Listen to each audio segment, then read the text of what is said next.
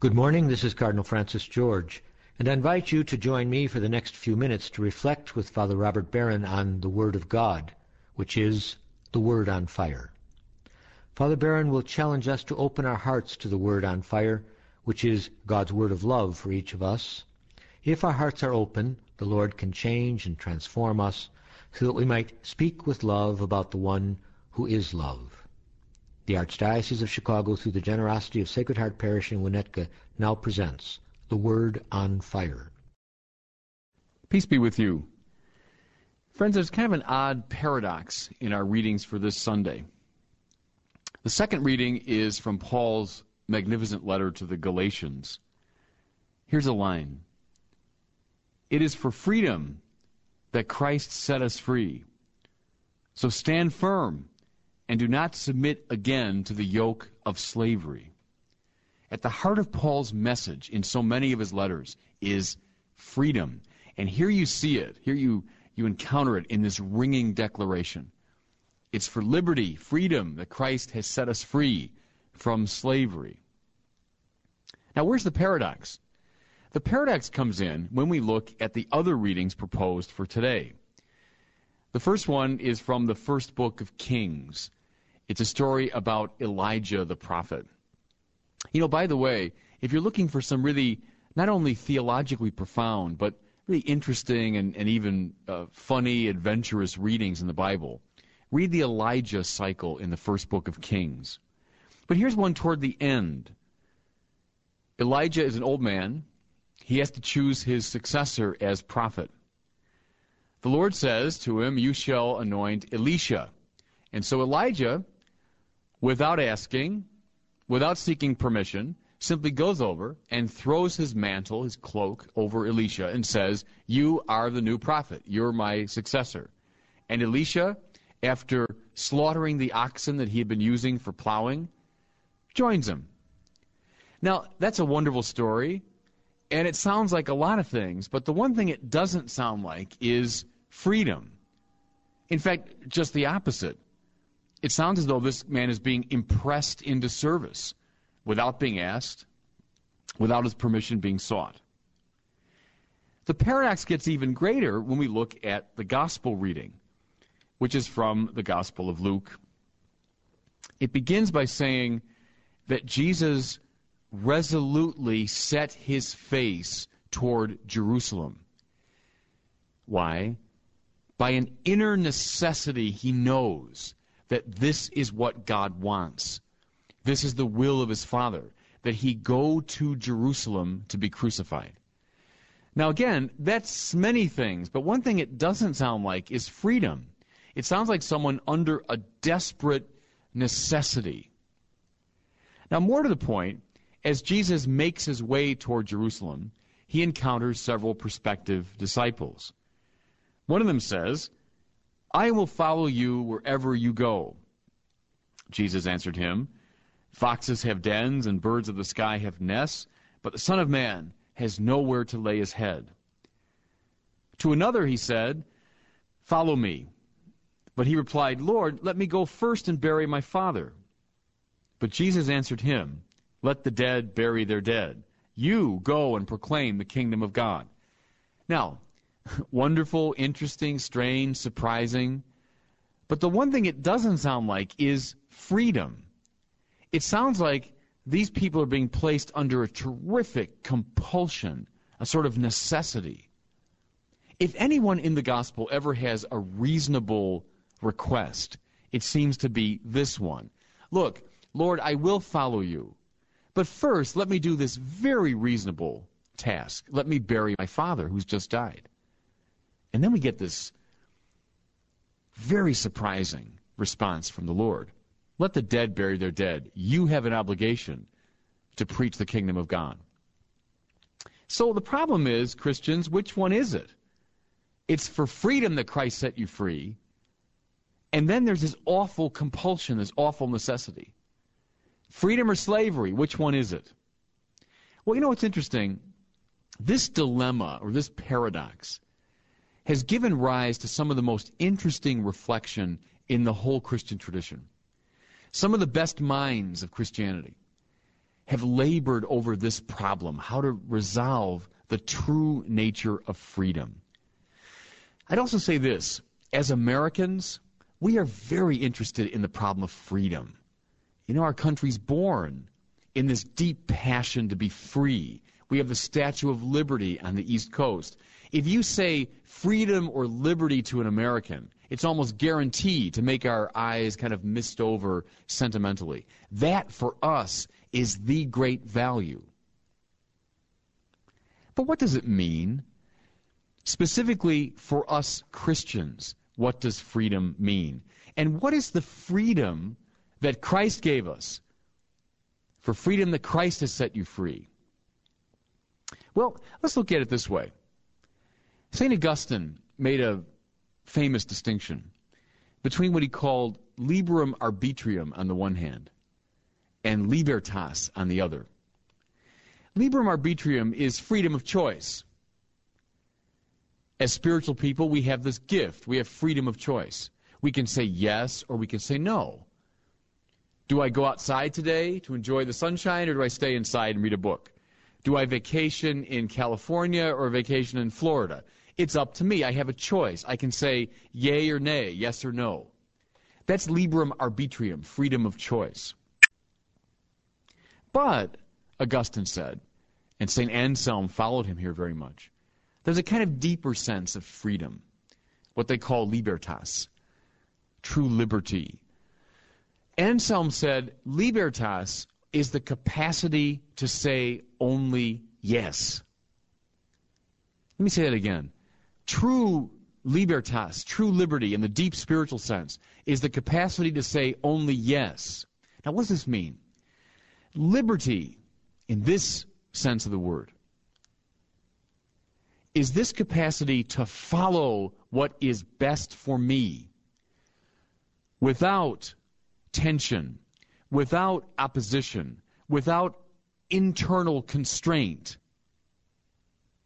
I know what the best is for me, and I'm able to achieve it. I'm able to follow it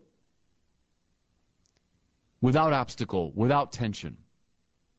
You know, Aristotle said this the virtuous person, the virtuous person is the one who's able to do the good easily.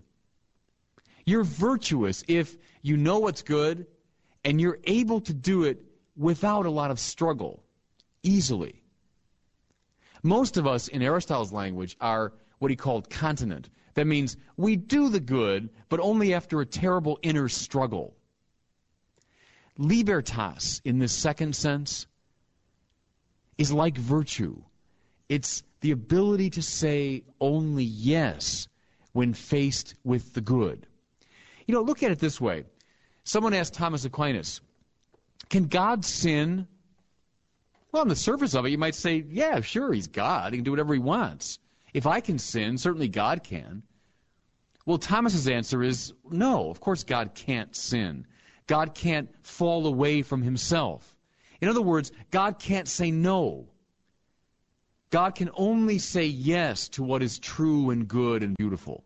So, in a similar way, the saint, the saint, the one who is in line with the mind and heart of God, is the one who, as Anselm said, can only say yes. What's our slavery? That we are torn between yes and no when it comes to these deepest spiritual goods.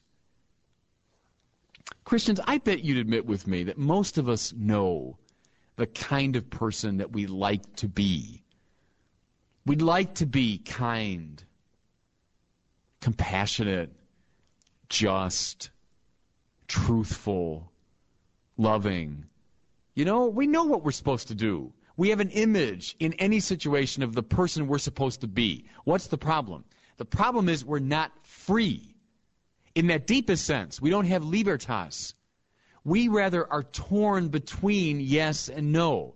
I know the person I'm supposed to be, but my pride chains me.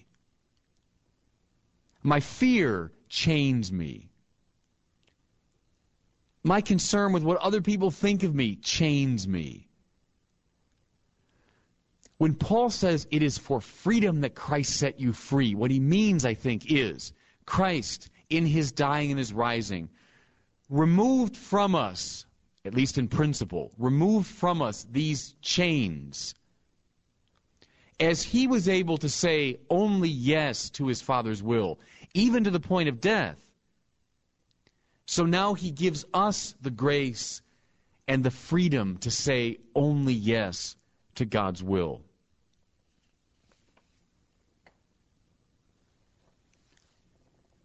In light of this distinction, let's look back now at these readings that seem to generate this paradox. Here's Elisha. He's just going about his daily business, plowing the field. And suddenly Elijah the prophet comes, puts his mantle on him, and says, You are my follower. You're a prophet. And he follows him. But the lovely detail in the story is first he slaughters the 12 oxen. Now, this is kind of shorthand. In the ancient world, if someone is plowing with 12 oxen, that means he's very wealthy. It's like saying he's got his fleet of Cadillacs or he's got his three houses. 12 oxen means he's a very wealthy man. So he's called by Elijah the prophet.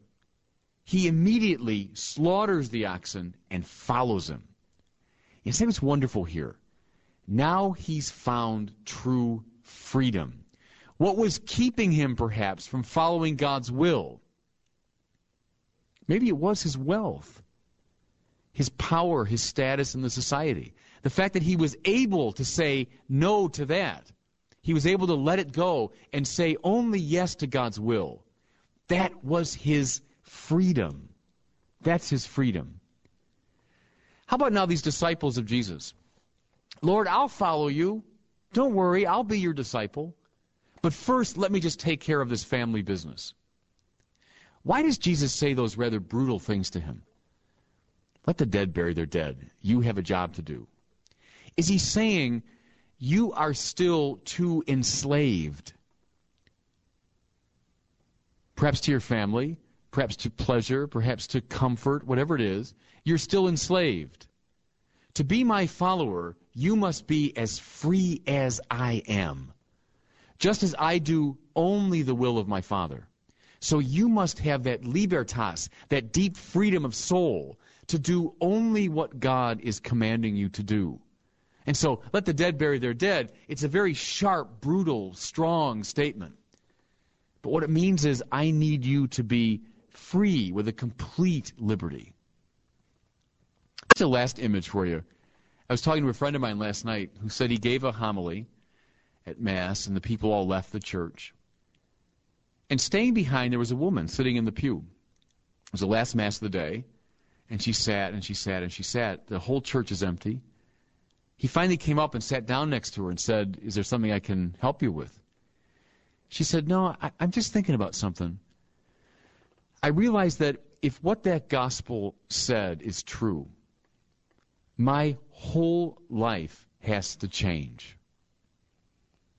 I thought that was a wonderful story.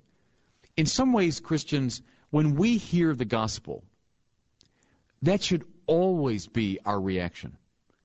If that is true, my whole life has to change. Here's Elisha going along. The mantle comes over him. His whole life has to change. Lord, I'll follow you, but let me bury my father first. No, let the dead bury their dead. You follow me. Your whole life has to change. You see, our lives normally are a kind of slavery. We're torn between yes and no. We're torn between what God wants and what we want.